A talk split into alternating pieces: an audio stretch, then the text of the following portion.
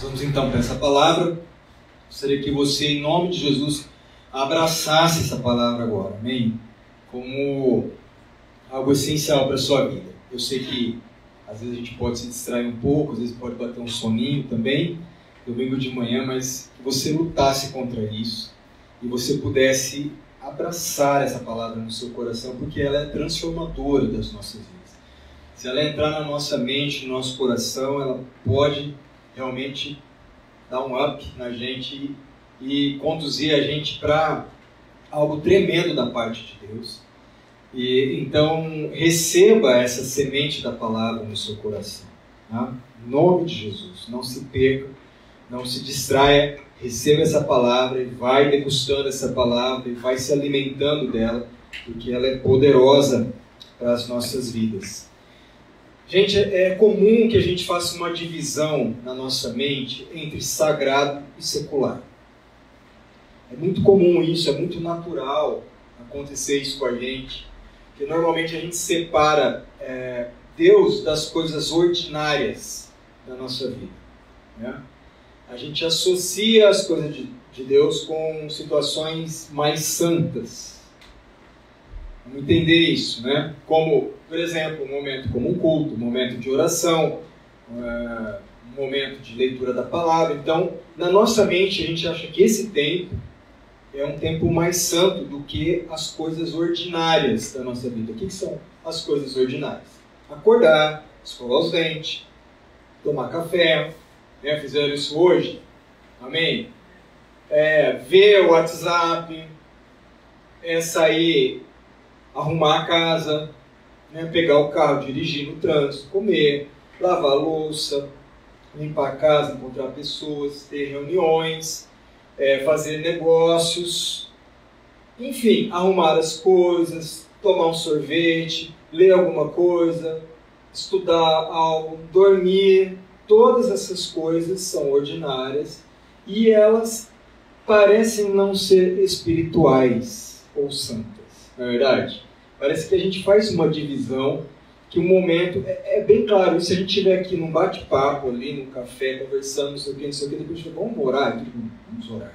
Aí você até arruma a postura assim, porque isso está meio que formatado na nossa mente de que essas, essas coisas ordinárias do dia a dia, elas não são tão espirituais quanto é, alguns momentos e de contato com a palavra, de oração, etc. Então há esse padrão na nossa mente de que o relacionamento com Deus e a transformação das nossas vidas está meio que desconectado dessas atividades diárias, ordinárias, cotidianas da vida comum. Então reservados só para alguns momentos que a gente pode dizer de momentos especiais, momentos mais santos. Mas uma pergunta aqui: o que verdadeiramente ocupa a maior parte do nosso tempo? Coisas ordinárias.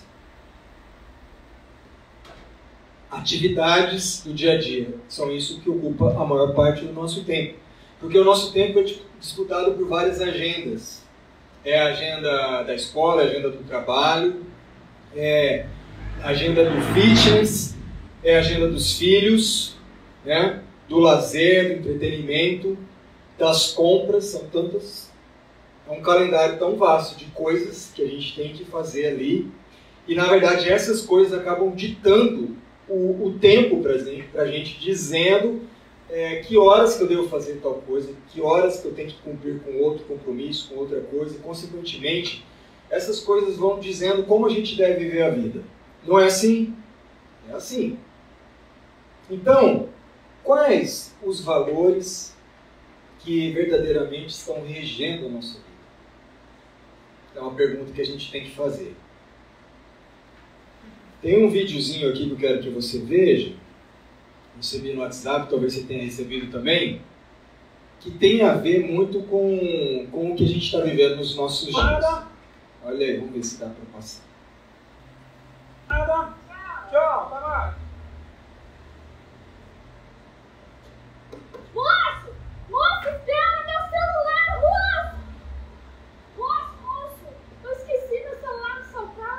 Minha senhora, por acaso seu celular é esse que tá com essa criança aqui?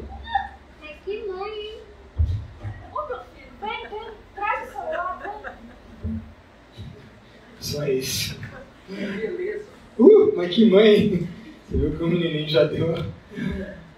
É, vem, meu filho, traz o celular, né? Então, a gente está sendo conduzido por isso, irmãos. É, é uma loucura isso aí, mas essa é uma realidade. Né? Ela esqueceu o celular, o menino não tem tanto problema não.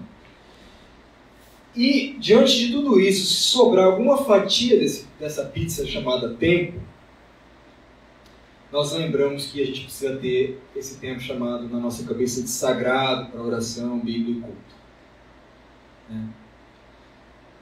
Essa é a realidade.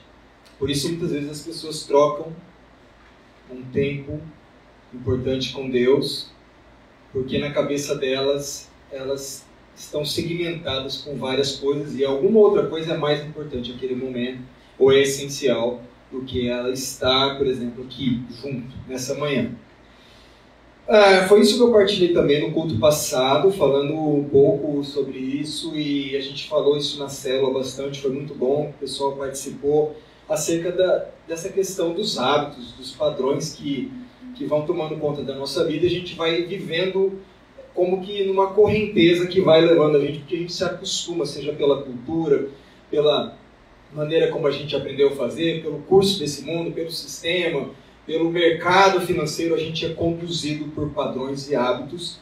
E, e se a gente entendesse, queridos, né, pela graça de Deus, vamos abraçar mesmo essa palavra nessa manhã entender que se a gente é, perceber que cada coisa ordinária que a gente faz dentro daquilo que nós chamamos tempo, cada coisa é sagrada.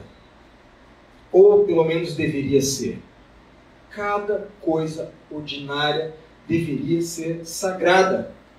Se a gente entender que nós podemos desfrutar de um relacionamento com Deus e que um dia de 24 horas nos oferece um tempo sagrado, onde vão surgir diversas oportunidades para que a gente possa refletir, aprender e ser transformados nas nossas vidas.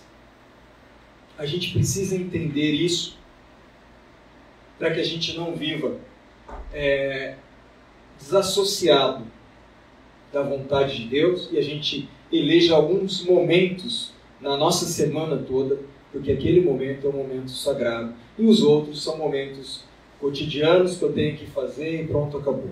Não, não é isso que Deus tem para gente. A base para a gente ver nessa manhã é o Salmo 1, versículos de 1 a 3, que diz: Como é feliz aquele que não segue o conselho dos ímpios, não imita a conduta dos pecadores, nem se assenta na roda dos zombadores. Ou seja, como é feliz aquele que não é levado pelo curso desse mundo. Ao contrário, a sua satisfação, o seu prazer está na palavra do Senhor. Nessa lei, nessa palavra, media, medita de dia e de noite. Essa pessoa, como árvore plantada à beira de águas correntes, dá fruto no tempo certo e as suas folhas nunca murcham. Tudo que ele faz prospera. Amém? Que palavra tremenda essa pra gente. Quantos não querem viver isso? Todos nós queremos viver isso, não é verdade? A gente, no tempo certo, frutificar, a gente ser é, tudo que a gente fizer por a mão prospera. Porque é, a gente está em todo o tempo alimentado, uma árvore plantada à beira das águas, e ela vai recebendo alimento. E é isso, e as suas folhas não murcham. A gente ainda está com o nosso galinho aqui, da época da videira, que morreu mesmo, gente. Cada vez que eu venho aqui, eu vejo que ele está morto. Não prospera, não, não tem vida mais. E esse texto João 15, que a gente ministrou alguns domingos atrás, fala justamente disso. Jesus fala: permaneçam em mim, para que vocês tenham vida, porque se vocês permanecerem em mim, eu vou permanecer em vocês. Porque nenhum ramo dá fruto por si mesmo. Vocês também não podem dar fruto se não permanecerem em mim. Eu sou a videira, vocês são os ramos, se alguém permanecer em mim e eu nele, e a minha palavra permanecer nele, esse vai dar muito fruto. Essa palavra do Senhor, que a gente já meditou sobre ela que tem a ver com esse salmo primeiro, que diz dessa pessoa que está conectada em Jesus e o tempo todo a palavra faz parte da sua vida, na sua mente, de dia, de noite, e o prazer dele não está nas coisas, mas na palavra de Deus. Então, permanecer tem muito a ver com habitar. Né? E habitar também está relacionado a hábitos, porque habitar significa que a pessoa possui muitos hábitos. À medida é, que ela vai tendo os hábitos, ela vai habitando também. Foi isso que se configurou na humanidade. Né? Então, apenas habita o homem que tem hábitos. Porque as maiorias, a maioria das atividades cotidianas elas, elas vão se repetindo dia após dia, e ali você vai criando um hábito e você também então vai, vai vivendo num espaço habitado. Então, habitação está ligado a permanecer. Então, eu permaneço em Cristo, as suas palavras permanecem em mim, ele habita em mim e eu vou criando também hábito. Hábito está ligado então à habitação, tem a mesma relação. E o ordinário, como eu disse aqui, também está relacionado ao hábito, é aquilo que se repete com regularidade, aquilo que acontece com frequência, é aquilo que está em conformidade com o habitual. Isso é o ordinário. Então, o que a gente pode entender de todas essas definições aqui? É que os hábitos revelam a habitação. Ou seja, eu tenho uma pergunta para fazer aqui. Eu pergunto: o que, que de mim está saindo? É mais coisa ruim do que boa? Porque é isso que vai definir quem habita em mim. Certo? Se está saindo mais coisa ruim que boa, é porque quem que habita em mim que está produzindo isso? A gente está falando de hábitos, de habitação, de uma vida ordinária, do dia a dia. Por quê? A gente tem que entender que quem habita em mim deve governar os meus hábitos. 1 Coríntios 6,19 diz que o seu corpo é templo do Espírito Santo. Então, se o Espírito Santo habita em mim, habita em você, habita em nós, então, portanto, os nossos hábitos devem ser para a glória de Deus. O nosso cotidiano, o nosso ordinário deve refletir a glória de Deus. Amém?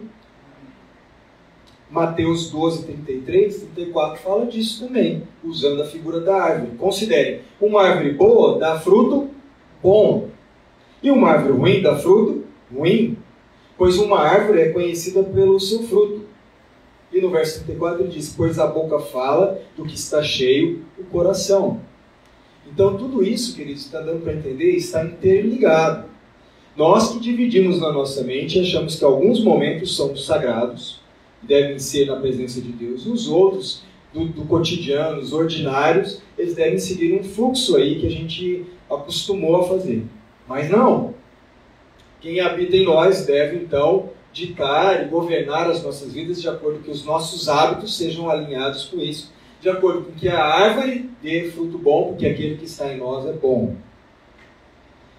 Há uma história é, de uma lenda chinesa de uma jovem chamada Li Ken-ping. Um bom nome chinês, né? Se tiver uma filha chinesa, você pode colocar esse nome. Li Ken-ping. E essa jovem se casou e ela foi viver com o marido, mas também com a sogra.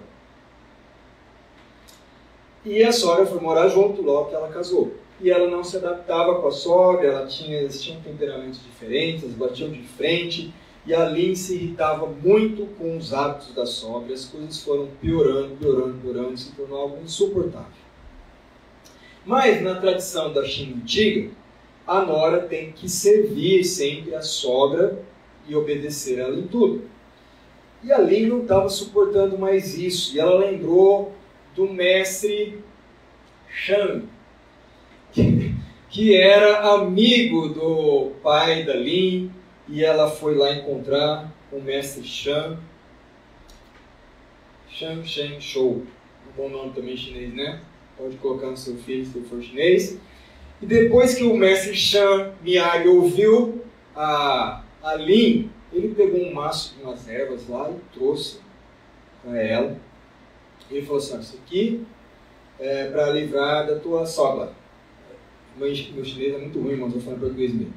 Não deve usar de uma vez só, porque poderia causar suspeitas. mistura na comida todo dia um pouquinho, dia após dia, assim ela vai se envenenando lentamente. Isso o conselho do mestre Chan. Mas para ter certeza, ele falou, de que quando ela morrer ninguém vai suspeitar de você, você deve tratá-la com muito carinho, muita atenção, obedecê-la e tal. Não discuta com ela, tenha controle, né, domínio próprio, ajuda ela a resolver seus problemas e vai colocando a ervinha lá na comida dela. E ali então falou: Obrigado, mestre Chan, vou fazer tudo o que o senhor recomenda. E ela saiu dali contente e voltou entusiasmada com o projeto de assassinar a sua sogra. E durante várias semanas ela foi fazendo aquilo, ela servia a refeição especial para a sogra, né, preparada, e ela tinha aqui em mente a recomendação, recomendação do mestre Chan, que falava para ela evitar suspeitas, que então ela tinha que controlar o seu temperamento ali, obedecer a sogra, tratar ela como se fosse a sua própria mãe. E aí, semanas se passaram, meses se passaram, o fato é que toda a família estava mudada. E ali não se aborrecia mais. As atitudes da sogra também foram mudando, enfim, elas começaram a se tratar como mãe e filha. Ficou muito harmonioso ali ambiente e tal. E ali foi procurar o mestre Chan, porque ela pediu ajuda e falou: Mestre, por favor, me ajuda agora a evitar que o veneno venha matar minha mãe, ou minha sogra, né? Então, virou tão próximo que eu Mãe, venha matar a minha sogra. Porque ela se transformou numa mulher extremamente agradável. Eu gosto dela como se fosse a minha mãe mesmo, eu não quero que ela morra por causa do veneno que eu estou lhe dando. E o mestre Shang sorriu, abanou a cabeça e falou: Lin, não ficar preocupado. No tempo chinês, né? Tá tudo, tá tudo bem com a sua sogra. A mudança aconteceu em você. E as ervas que eu te dei eram vitaminas para melhorar a saúde dela. O veneno estava nas suas atitudes, mas foi sendo substituído pelo amor, pelo carinho, pela bondade que você foi dando a ela e você foi adquirindo bons hábitos. Amém? Bonita história, né? É isso. Essa história tem muito a ver com o que a gente está falando aqui. Né? Porque a gente vai vivendo um dia a dia separado, achando que aquele dia a dia, aquele ordinário não é sagrado. Então, qual tem sido o grande engano para as pessoas e até para a igreja? É buscar um extraordinário. O que é um extraordinário? É você buscar uma experiência com Deus, ou do poder de Deus, em determinado momento ou local. Né? Você vive o seu ordinário desassociado à parte de Deus, você vive o seu cotidiano à parte de Deus, e você busca um extraordinário um momento onde você vai ter uma experiência com Deus e não uma vivência com a natureza de Deus em todos os momentos. Então isso vai diminuindo a nossa relação com Deus, porque a gente atribui só, ou a igreja no sentido geral atribuiu muito, a momentos onde ela entra na presença de Deus, um êxtase, buscando esse poder de Deus. Isso é extraordinário. Enquanto que a gente é, precisa viver o ordinário com Deus todos os momentos do nosso dia com o Senhor. Porque a gente vai querendo a situação mudada e não a condição transformada. A gente vai querendo a bênção e não a transformação das nossas vidas, que vai gerar bênção para as pessoas. E essa transformação da nossa vida vem pelo conhecimento da vontade do Pai. Muitas vezes a gente quer o que impressiona os olhos, mas a gente não quer aquilo que transforma a natureza humana, que acontece no seu cotidiano, nas relações, nos momentos onde você passa raiva, onde você fica bravo, onde você desconfia, onde você faz determinada coisa, onde você dá risada, onde você fica triste. É em cada situação ordinária é que verdadeiramente a sua vida pode ser transformada. Então, o que, que acontece quando esse ordinário é santificado. Vou te dizer, na medida que a nossa natureza vai sendo transformada, os nossos valores também vão sendo formados, novos valores. ou a gente vai entendendo que realmente tem valor na nossa vida. E uma nova maneira de agir surge. O apóstolo Paulo diz: Já não sou eu quem vive, mas Cristo vive em mim. As coisas velhas se passaram, tudo se fez novo. Eu vivo um novo momento, eu vou criando uma nova maneira de agir e reagir às situações do dia a dia. E aí nós vamos permanecendo nele. Lembra de permanecer, habitar, ele habita em nós, a sua palavra habita em nós, os nossos hábitos começam a ser outros. E aí a gente vai vivendo esse ordinário com bons hábitos para a glória de Deus. É isso que acontece. Então, ao permanecer nele, essa natureza divina, que a gente chama da seiva da videira, ela vai sendo comunicada a nós pelo Espírito Santo, porque nós permanecemos nele, porque ele habita em nós e ele vai mandando, ele vai é, direcionando essa natureza divina para as nossas vidas, vai controlando a nossa natureza humana e a presença do Espírito de Deus vai formando em nós o caráter de Cristo. O caráter de Jesus. Esse processo é um processo sobre o natural. Porque o extraordinário está muito associado ao sobrenatural. A gente quer viver um sobrenatural em alguns momentos da nossa vida. Não. Quando você vive o ordinário santificado, o seu dia a dia santificado por Deus, você vive o sobre o natural, ou seja, o Espírito Santo está sobre o natural da sua vida, governando a sua maneira de ser, os seus atos, os seus pensamentos, aquilo que você fala, os seus relacionamentos. 1 Coríntios 10, 31 fala disso bem claro. Assim, quer vocês comam, quer bebam ou façam qualquer outra coisa, façam tudo para a glória de Deus. Amém? Amém. É bem claro isso. Glória a Deus. Glória a Deus. Tudo que você for fazer, querido, faça para a glória de Deus. Essa é a sua vida ordinária. É o seu dia a dia. Ele deve ser consagrado a Deus em todo o tempo. Então eu quero concluir dizendo o seguinte: o Salmo 1 diz: Feliz é aquele que não anda movido pelo curso desse mundo, que não desassocia a sua vida ordinária com momentos extraordinários, sagrados. Feliz é o homem que tem a sua satisfação na palavra do Senhor e nela medita de dia e de noite. A palavra está em todo tempo, online na sua vida. E essa pessoa é como uma árvore plantada à beira das águas correntes, que dá fruto no tempo certo, as suas folhas não murcham, e tudo que ele faz prospera. Uma palavra tremenda. Tudo que ele faz prospera. Então, como é que a gente vai viver isso na prática, irmãos, para a gente encerrar? Viver o ordinário para a glória de Deus. É assim, quando você acordar, lembre-se que você é um filho amado de Deus. Amém? Você é escolhido e aceito pelo Senhor. Primeira coisa, você acordou. Você falou, eu sou filho amado. Esse é meu filho amado em quem eu me comprazo.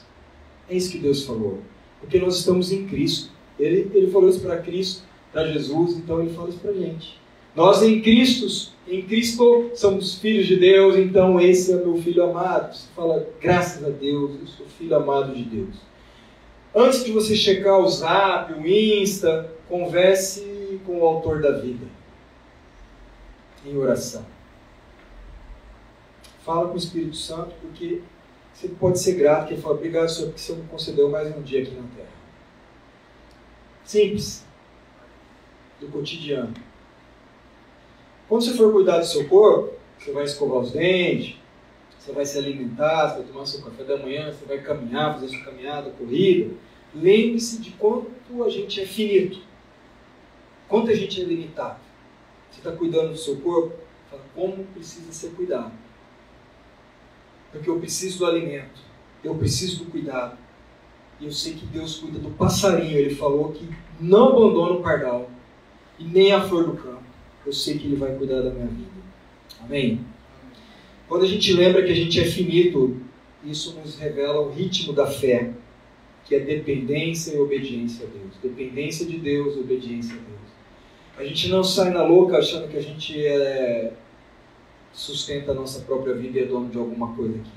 A gente levanta e, e vê o quanto a gente é ferido e quanto nós dependemos de Deus, do sopro de vida de Deus nas nossas vidas. Lembre-se quando você for fazer as tarefas mais ordinárias, que Deus está ali com você em todo o tempo. Jesus falou: Eu estarei com vocês quando? Todos os dias, até a consumação dos séculos. Ele está ali com você quando você vai limpar a casa, arrumar a casa, fazer outra qualquer tarefa da casa, consertar as coisas. Essa parte é ruim, né, irmão? Mas ele está ali. Né? E você pode ter, nesse momento, santo, paciência, responsabilidade, organização. Quantos valores que a gente pode aprender em vez de ficar reclamando? Né? Porque nesse momento que a gente fala, ah, por que, que eu tenho que fazer isso? Por que, que eu tenho que arrumar esse negócio? Por que, que eu tenho que limpar aqui? Por que, que sobrou para mim? Por que, que esses fios fica tudo comigo? Aí você começa ali. Não, lembre-se de que Ele está com você e aquele momento pode ser um momento de aprendizado para a sua vida, de valores eternos. Quando você for trabalhar, participar das reuniões, encontrar pessoas, responder e-mails, falar no WhatsApp, você pode exercer mansidão domínio próprio, paz. Você pode trazer alegria num ambiente pesado. Você pode entender que você pode repartir o fardo. Você pode. Você fala, poxa, que bom que tem essas pessoas que podem repartir o fardo comigo. Eu não preciso carregar sozinho. Você pode aprender tanta coisa no ordinário, santo. Você pode ensinar, você pode aprender, você pode criar coisas. Você fala, Glória a Deus, porque Deus é criador, eu também estou criando coisas. Nem que for uma receita de bolo. Você pode fazer para a glória de Deus, você pode cuidar, você pode estar cuidado. Você pode fazer com amor, que você fala, isso aqui eu estou fazendo para cuidar de alguém. É um cuidado para com, com o meu próximo, é um cuidado para com o meu, meu, meu marido, minha esposa. E muitas vezes é, é uma trincheira, né? Marido, esposa, é um campo de guerra e se você entender que cada momento ele é santo da sua vida ordinária, ele pode ser santificado. Cada momento que você for fazer alguma coisa, você pode estar conectado com Deus, com a sua palavra, medite nela de dia e de noite, e você pode receber algum valor eterno para a sua vida. Amém? Diante das situações difíceis, quando a gente discute com alguém, quando a gente perde a chave, já perdeu a chave, irmão, você fica doido, porque você perde a chave na hora que você precisa sair do com o carro. Certo? Você não perde ela antes, porque você já perdeu, e aí na hora que você precisa sair, você fala, cadê a chave? E ninguém acha, você começa a gritar, chuta o cachorro, e aí fica bravo os moleques, e quem que sumiu, porque eu gosto de colocar sempre aqui, pronto, suficiente para virar um desentendimento. Mas nesses momentos difíceis, no momento que você está no trânsito, momento que você está com raiva, impaciência, frustração, o Espírito Santo está em nós. Ou não. O Espírito Santo diz que habitaria em nós. Então o que, que nós estamos fazendo? Os hábitos falam da habitação. Quem é que está em nós? Quem pode controlar a nossa vida? Quem pode realmente nos dar palavras de vida eterna? Quem pode nos dar a oportunidade de a gente se tornar melhor ser humano do outro? O Espírito Santo que está em nós, nos santificando, nos preparando. E nesses momentos mais tensos da nossa vida, a gente pode aprender com o perdão, a gente pode aprender com uma vida santificada, a gente pode aprender sobre o arrependimento, sobre a entrega, sobre a cura, sobre esvaziar-se de si mesmo, sobre abrir mão da nossa razão, para que o amor de Deus seja manifesto através de nós. Em nome de Jesus. Amém, queridos? Amém. Meu prazer está na palavra do Senhor. Diga isso. Meu prazer está na palavra do Senhor. Ela está presente o tempo todo em minha mente, coração e boca. Ela está presente em todo o tempo em minha mente, coração e boca. Em nome de Jesus. Amém. Glória a Deus. Glória a Deus. É isso que nós temos da parte do Senhor nessa manhã. É fácil. Jesus nunca falou que seria. Aliás, ele, ele sugeriu que a, a porta, o caminho para o céu é estreito. E tem uma porta bem larga também, você fazer uma escolha. Né? E a larga provavelmente seja um caminho mais fácil. Não é um caminho fácil, mas é um caminho glorioso. Você vai ver como a linha aqui, você vai plantar semente do bem. Você vai estar conectado tanto com, a, com o Senhor no seu dia a dia, que a atmosfera da sua casa vai ser outra. O ar vai despoluir tudo, irmãos. Bem, é muito prático isso aqui. É para você levar para o seu dia, seu dia a dia. Eu sei que você vai falar, mas pastor, isso aí é impossível de viver isso. Você não vive lá em casa, não sabe como é que é. Não é impossível, queridos. Porque nós não vivemos isso na nossa própria força. Nós vamos precisar da força e do poder do Espírito Santo. A gente só precisa ser essa árvore plantada em ribeiros d'água, que sempre está viçosa, que sempre está ligada no Senhor. A gente precisa ser ramo enxertado na videira, que sempre recebe a direção do Espírito em todo o tempo. Ah, mas antes de eu fazer aquilo lá, antes de eu tomar aquela decisão, antes de eu, de eu fazer aquele negócio, eu tenho que ficar orando, eu tenho que ficar pedindo a Deus, esteja conectado com Deus. Por que, que você quer viver uma vida à parte disso? Para viver momentos extraordinários depois do poder de Deus e não transformar um, uma vírgula da sua vida no seu dia a dia? Você continuar sendo pessoa complicada no, no lidar com outras, mas esse aqui é um extraordinário de Deus. Isso é incoerente, isso é um engano que veio sobre a vida das pessoas. É um engano.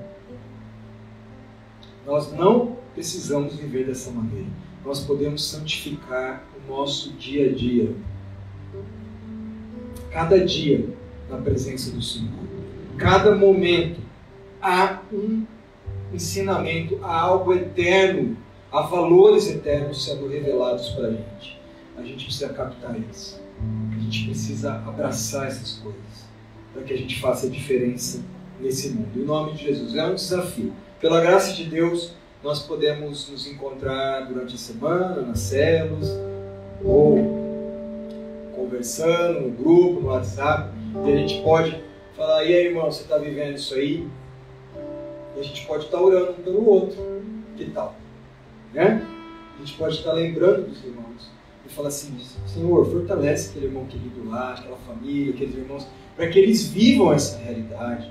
Ajuda as nossas vidas, fortalece, Senhor. Nós queremos viver isso para a tua glória. Nós queremos fazer a diferença, queremos ser uma igreja do teu coração aqui na terra e levar esse entendimento e, e conhecer mais o Senhor para que a gente possa, então, quando chegar no lugar, falar: esse aqui é o jeito de Deus, essa é a natureza de Deus, é assim que Deus age, porque nós estamos meditando de dia e de noite, nós estamos plantados nele, nós estamos ligados nele, nós permanecemos nele, a sua palavra permanece em nós e nós criamos novos hábitos, porque quem habita em nós é o Espírito Santo, é o Deus glorioso, habita as nossas vidas.